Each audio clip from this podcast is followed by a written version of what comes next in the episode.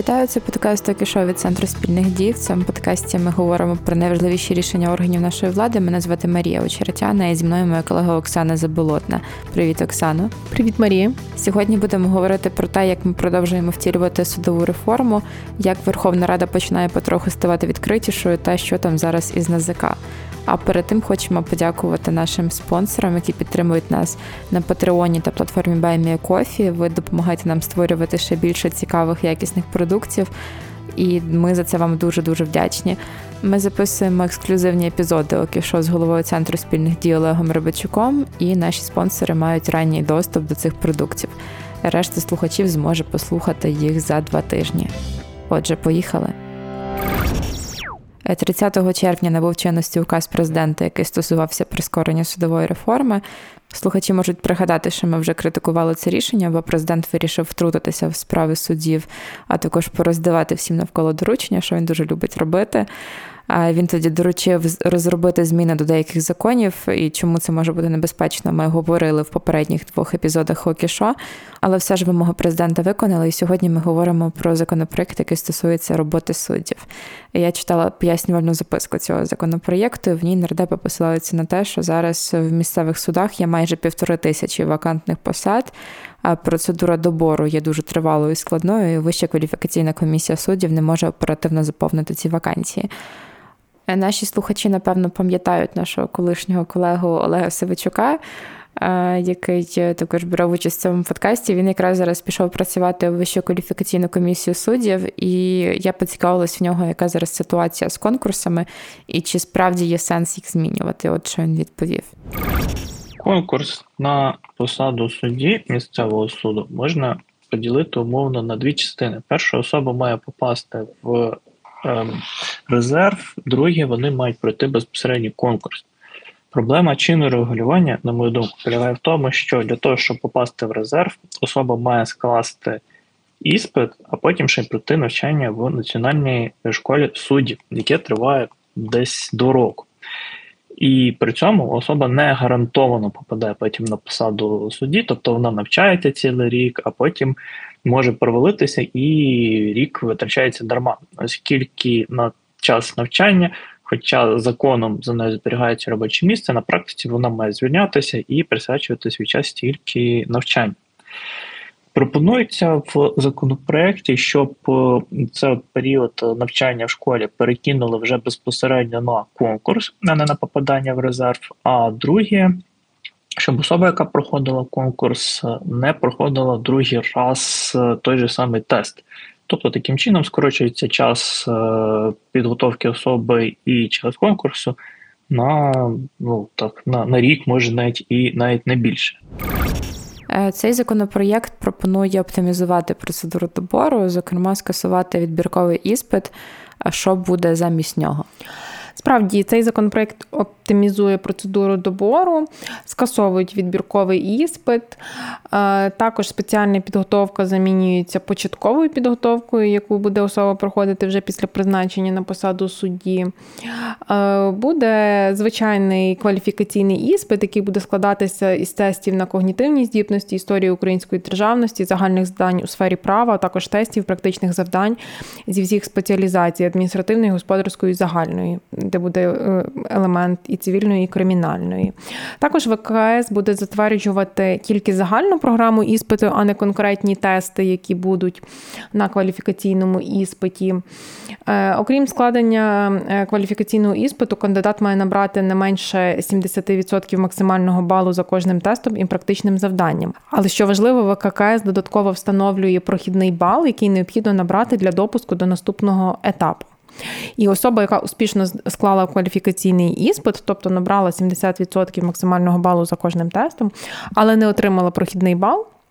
І не прийшла до наступного етапу добору, вона може використати ці отримані результати в наступному доборі, який оголошений протягом двох років, або скласти новий іспит. Ти в дайджесті також пишеш, що строк перебування в резерві буде становити два роки, і протягом перебування в резерві особа повинна щорічно подавати декларацію до НАЗК а що це за резерв? Тому що я, як людина, яка не розуміється загалом в е, питаннях відбору суддів не розумію, про що йдеться. Наразі в резерві на вакантні посади суддів загальних місцевих судів є 523 кандидати, місцевих адміністративних 434 кандидати, а в резерві на вакантні посади суддів місцевих господарських судів 380 кандидатів. Тобто це люди, які пройшли відбір, але які не призначені на посаду. Але цей законопроєкт пропонує нам рішення, що нам робити з цими людьми в резерві. Для них нічого доброго не передбачають. Ну, тобто, що просто буде їх менше там? Ні, з резерву вакантних посад е, виключаються ті кандидати, які перебували в ньому станом на день затвердження ВККС результатів конкурсу на заняття вакантних посад. Оголошених рішенням оцим 15 вересня 2023 року. Це таке дуже важливе рішення. І без нового проходження процедури добору такі особи вони не можуть бути повторно зараховані до резерву. Тобто, оті всі люди в резерві, там більше тисячі людей, вони мають ще раз проходити. Кваліфікаційний іспит, оцю всю процедуру, але вже за новим законом. А якщо кандидати, які претендують на посаду, однаково добре склали іспит, то кого з них беруть на роботу? При рівних умовах між кандидатами перевага в конкурсі е, надається особі, яка матиме більший стаж роботи помічником судді, тому що вважається, що робота помічником судді вона максимально е, дозволяє відчути саме процес, який, який є в судах, е, і тому надається перевагу таким особам. Законопроект також визначає, що кандидатам на посаду судді апеляційного суду, вищого спеціалізованого суду та Верховного суду будуть проводити психологічне опитування е, на поліграфії. Йдеться про всіх кандидатів, чи до когось буде особлива увага? Окрім тих кандидатів, що ти назвала, це посади суддів апеляційного суду, вищого спеціалізованого суду Верховного суду. Також поліграф будуть проходити ті судді, е, щодо яких е, Вища рада правосуддя прийме рішення, що їм потрібно пройти опитування. Е, Вища рада правосуддя може таке рішення прийняти, якщо отримає висновок громадської ради доброчесності про невідповідність критеріям доброчесності та професійної етики. Тобто, насправді число кандидатів судді, які матимуть пройти поліграф, ширше, ніж те, що ти назвала. Ми ще згадаємо про громадську раду доброчесності, а перед тим мене цікавить питання: наскільки має сенс використовувати як аргумент е, поліграф? Насправді це таке дискусійне запитання, тому що е, науково не доведено, що це ефективний спосіб опитування, але його насправді використовують е, і в органах правопорядку, і під час призначення на, на різні посади. Тому є питання, але однозначно позитивного чи однозначно негативної відповіді немає впливу. Е, тоді поговоримо ще про громадську раду доброчесності. Е, я думаю, що не зайве коротко пригадати, для чого її створили в 2016-му. Давай нагадаємо слухачам. Громадську раду доброчесності це такий незалежний громадський орган, який створили в 2016 році, який сприяє вищій кваліфікаційній комісії суддів, оцінюванні чинних суддів та доборі кандидатів на посади суддів. Е, зараз громадська рада доброчесності складається з 20 членів, які обираються строком на 2 е, роки. Е, щодо їхніх повноважень, по-перше, вона збирає, перевіряє, аналізує інформацію щодо судді або кандидата на посаду судді надає ВККС інформацію щодо судді або кандидата. Е, надає висновок про невідповідність судді критеріям професійної етики та доброчесності і е, делегує повноваженого представника для участі в засіданні ВККС щодо кваліфікаційного оцінювання судді або кандидата на посаду судді. Е, я знаю, що є дискусії з приводу цієї громадської ради доброчесності, і зараз ми проанонсуємо наш майбутній великий проєкт. Голова центру Олег Рабачук зараз проводить інтерв'ю з представниками різних інституцій влади. Е, це від Верховної Ради до Міністерства економіки та Офісу генпрокурора. Дуже дуже цікаві відео будуть. і Вони вже незабаром почнуть виходити на нашому ютуб-каналі. Тому слідкуйте, будь ласка, і дивіться. А зараз я приспойлерю дуже цікавий шматок, який якраз стосується громадської ради доброчесності. Про це нам розповів Руслан Сидорович, це заступник голови Вищої кваліфікаційної комісії суддів.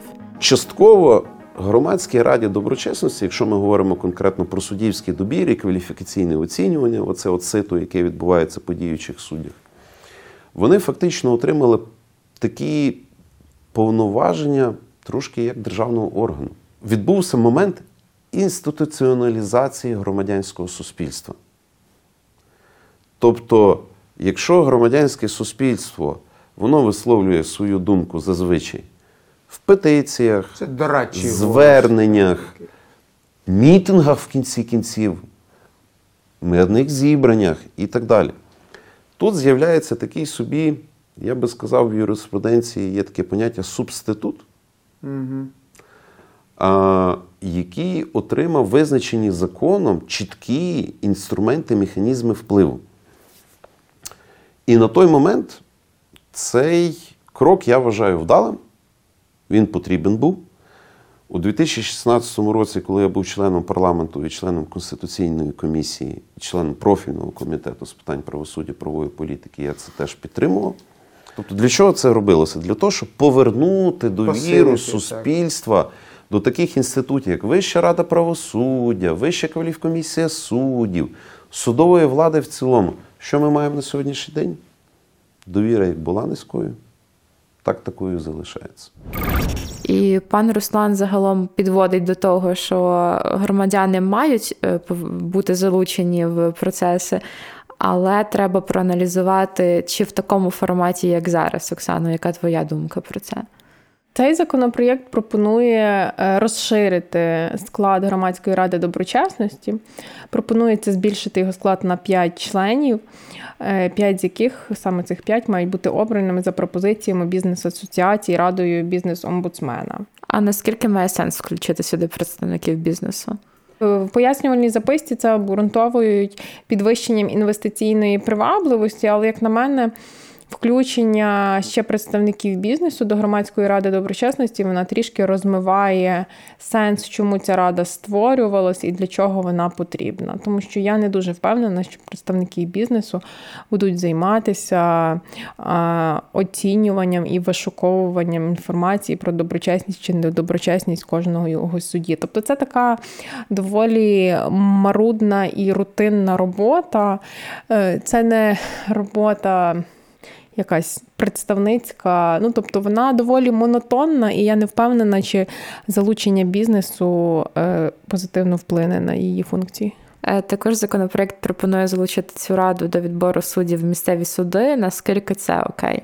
Цю пропозицію пропонують впровадити з 2025 року, і насправді, якщо громадській раді доброчесності додадуть це повноваження, то це серйозно завантажить їхню роботу. І насправді є ризик, що конкурси, е, які будуть відбуватися, вони будуть зупинені. Якщо так підвести підсумок в цій темі, то законопроєкт він однозначно важливий, тому що це частина судової реформи, е, якої від нас очікують партнери. Але все-таки нардепам варто звернути увагу на ці недоліки, про які ми говоримо. І тут ще цікаво, невже нардепи не могли б без вказівки Зеленського це зробити?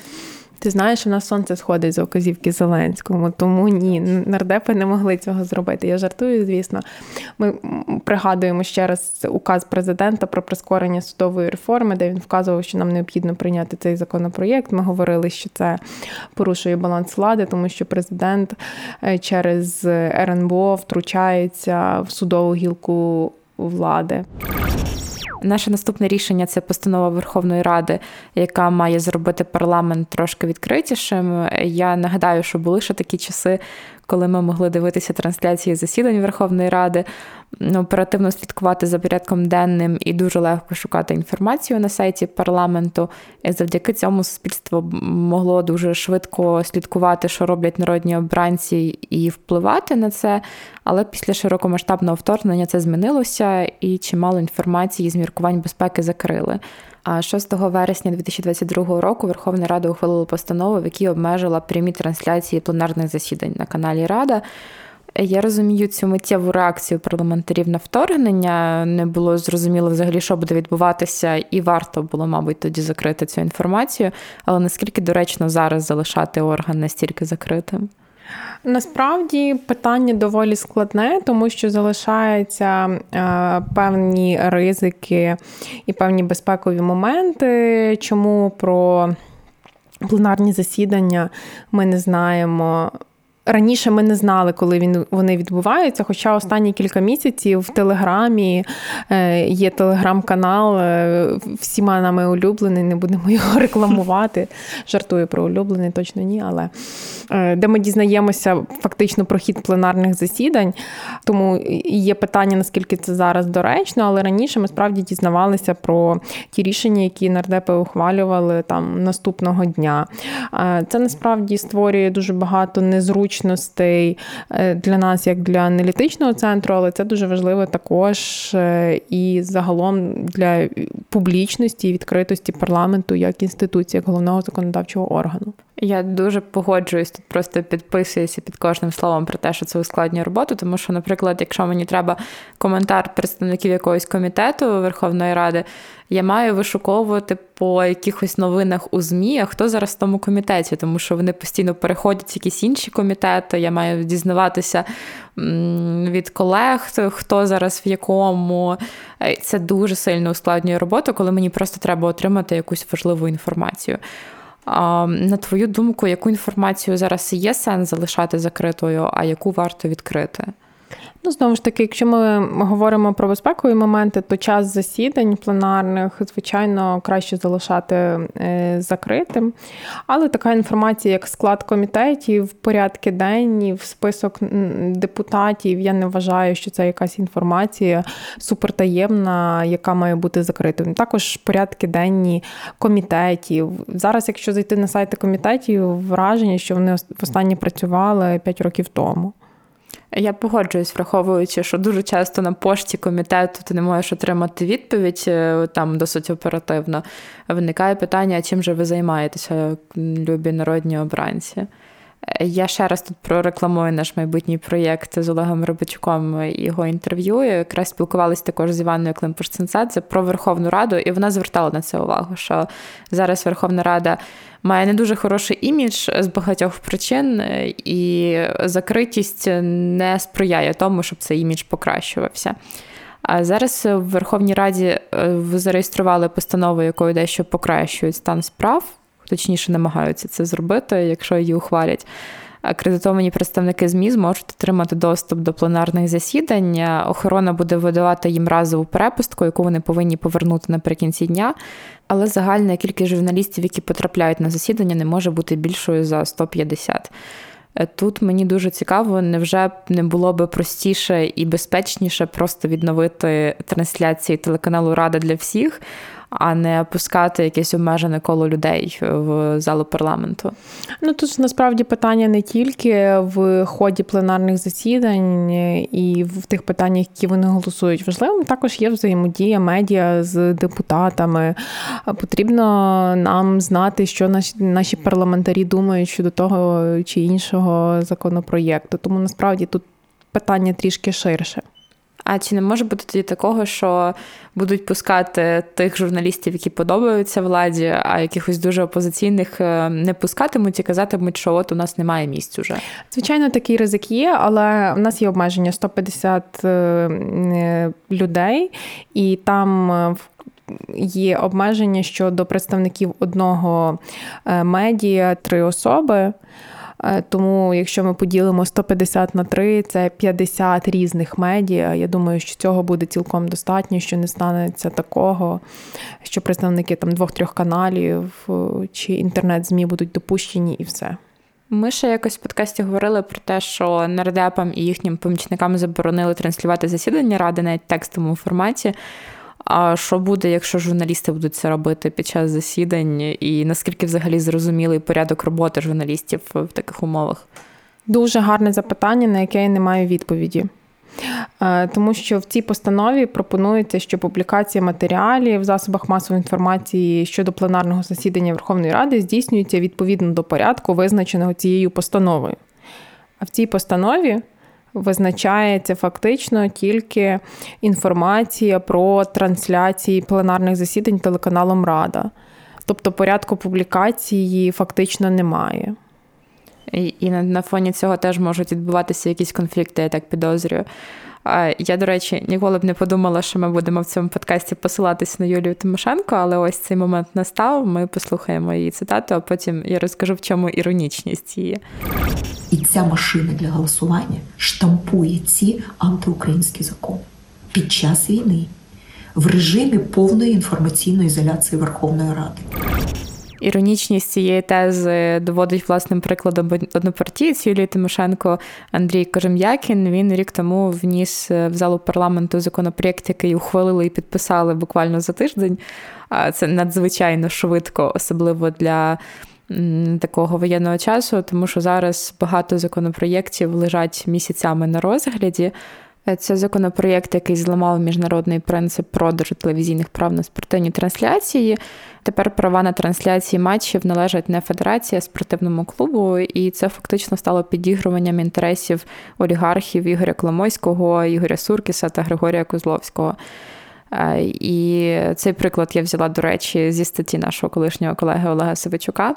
Е, більше на цю тему читайте в цьому тексті. Посилання ви знайдете в описі.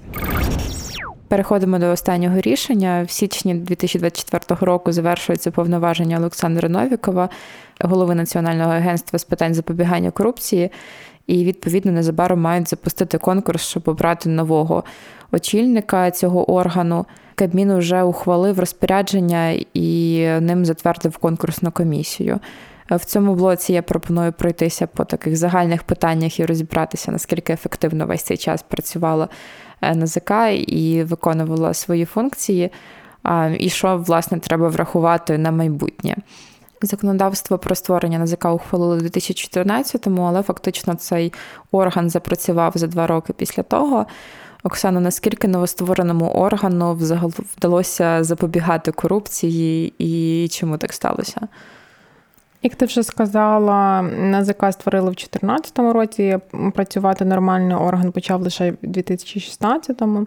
І паралельно з профільним законом про запобігання корупції було затверджено антикорупційну стратегію на 2014-2017 е, роки. Е, НАЗК насправді не змогло реалізувати потенціал повною мірою, насамперед через тривалий процес розгортання інституцій, ускладнений певними внутрішніми чварами, корупціями. Е, і в НАЗК було кілька головних завдань: це електронне декларування, яке розгорталося зі скрипом, державне фінансування фінансування партії та контроль за е, партійними фінансами, також антикорупційна експертиза законопроєктів. І насправді в якийсь момент це все дійшло до того, що е, була потреба в перезапуску органу. А це якраз сталося на початку е, каденції нового нового складу Верховної Ради. Якраз тоді керівником став Олександр Новіков. Цікаво, чи це реально змінило роботу органу. Е, повноваження на той момент всіх членів агентства було припинено достроково, і е, НАЗК отримало єдиного очільника, ти вже сказала Олександр Новіков, якого уряд за новою процедурою призначив на 4 роки замість колегії керівників. Е, і новий керівник НАЗК розпочав роботу в таких досить турбулентних часах, деякі з яких насправді спричинив сам парламент. Спершу під час пандемії було зупинено звітування політичних партій. Потім е, Конституційний суд визнав окремі положення профільного закону щодо фінансового контролю над активами та інтернесами державних службовців неконституційними. Е, це поховало всі справи про брехню в деклараціях, які зібралися в судах до того часу. Ти вже почала говорити про функції НАЗК, і одна з них це перевірка декларації. Це, мабуть, теж от найбільше на слуху. Чи НАЗК перевіряє всі-всі декларації і як їм загалом вдається? Я вже згадувала, що процес запуску декларації був доволі таким важким, тому що спершу його намагалися відкласти під час затвердження бюджету на 2016 рік. А перший закон, який покликаний був виправити ситуацію, його готував президент через суттєві недоліки. І процес цього початку декларування він постійно сповільнювалось, були питання з захистом баз даних агентства. І за перший рік було перевірено лише 91 декларацію з півтора мільйони поданих на той час. Е, і дуже гостро стояло питання автоматизації перевірок декларацій. І аж до кінця 2019 року агентство отримало доступ до 16 реєстрів і баз даних, які були необхідні до цього. І вже протягом 2021 року НАЗК здійснило перевірку більше як тисячі декларацій високопосадовців, знайшло зловживань на суму понад мільярд гривень. І передало відповідні матеріали в правоохоронні органи. Під час широкомасштабного вторгнення е, Росії на час воєнного стану було призупинено декларування чиновників і перевірки декларацій. І закон про відновлення декларування вдалося ухвалити лише в вересні 2023 року. Можемо згадати наш попередній один з попередніх випусків подкасту, де ми це обговорювали.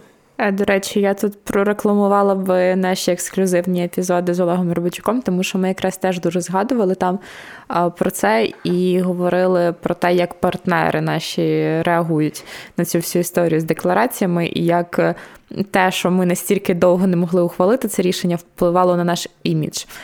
Е, ти також згадувала про те, що НАЗК має контролювати фінанси політичних партій. Як це їм вдається? У 2015 році політичні партії отримали право на бюджетне фінансування, в разі якщо на останніх виборах вони набрали не менше 5% голосів.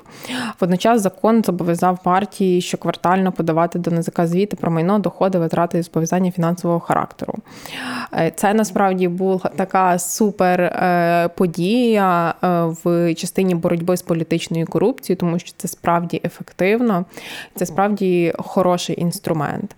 Але, на жаль, такого звітування зараз не відбувалося вже понад три роки. Спочатку через закон, який ухвалений на початку пандемії, а потім додались обмеження воєнного часу. І про це ми теж раніше вже говорили в Окішо. Тому слухайте наші попередні епізоди. Якщо ви ще цього не зробили, там дуже багато цікавих тем. А також ми раніше вже говорили про державну антикорупційну програму. Її частинкою, зокрема, є врегулювання лобізму. Е, нам ще необхідно його провести. Яка роль НАЗК в цих процесах? В червні 2022 року парламент ухвалив антикорупційну стратегію на 21 25 роки, яке розробляла НАЗК. Цей документ це насправді основне бачення держави, боротьби з корупцією, орієнтири щодо того, як вона саме це має робити. І на основі цієї стратегії затверджений операційний план. Уряд спромігся зробити аж в березні 2023 року. І зараз фактично на впровадження програми залишається два роки. Е, але тут варто визнати, що НАЗК е, виконала свою частину роботи з розроблення і просування стратегії цієї антикорупційної. І справді один, одним з останніх таких великих проєктів під час цієї каденції НАЗК можуть стати пропозиції щодо регулювання в сфері е, лобіювання. Місяць тому десь я була на круглому столі, де представники НАЗК казали: от от у нас вже є законопроєкт проєкт про НАЗК, але вони на той момент ще його нікому не показували. Казали, ми зараз матимемо зустрічі з представниками парламентських фракцій для того, щоб вони е, зареєстрували цей законопроєкт в Раді. І як тільки він буде зареєстрований, ми обов'язково його проаналізуємо, обговоримо в подкасті. Е, давай підсумуємо коротко про те, що варто врахувати на майбутнє, щоб НАЗК справді був максимально ефективним органом. Ну, найперший такий урок це насправді потрібно визнати, що взаємодія НАЗК і Верховної Ради є дуже важливою, е, і НАЗК може і здатно працювати нормально, якщо воно не буде отримувати е, певні збої в роботі через діяльність народних депутатів. Тут і історія з декларуванням, із партійними фінансами, із тривалим затвердженням антикорупційної е, стратегії. Е, ще й така історія про міжнародний аудит НАЗК. Де було наголошено на серйозних недоліках в роботі агентства, там і в частині взаємодії з парламентом. Е, і насправді та реакція на аудит насправді відсутність реакції НАЗК Олександра Новікова і громадської ради НАЗК вона є доволі дивною. Е, тому що не було дискусії щодо цього міжнародного аудиту ні в парламенті, і насправді такий дуже важливим уроком з цього всього, що потрібна робота над помилками, тому що інституція е, фактично з 16-го року працює і вже можна провести роботу над помилками для того, щоб в майбутньому їх не повторювати. Я дуже дякую тобі за ці пояснення і висновки. Е, депутатам би їх е, в вуха, і щоб вони справді усвідомили це і почали робити цю роботу над помилками. Е, це був подкаст Центру спільних дій про рішення ключових державних органів України. З вами були Марія Очеретяна та Оксана Заболотна. Дякуємо звукорежисеру Андрію Іздрюку, який це все монтує, щоб вам було приємно нас слухати. Нас можна послухати на подкасти НВ, Мегого Аудіо в ефірі громадського радіо на частоті 99,4 FM ем в Києві та 93,3 FM ем у Львові, а також на Apple Podcast, Google Podcast, SoundCloud та Spotify. В коментарях пишіть свої відгуки і запитання, тому що ми дуже хочемо робити наш подкаст кращим для вас. Дякую, що слухаєте нас, і почуємося за тиждень.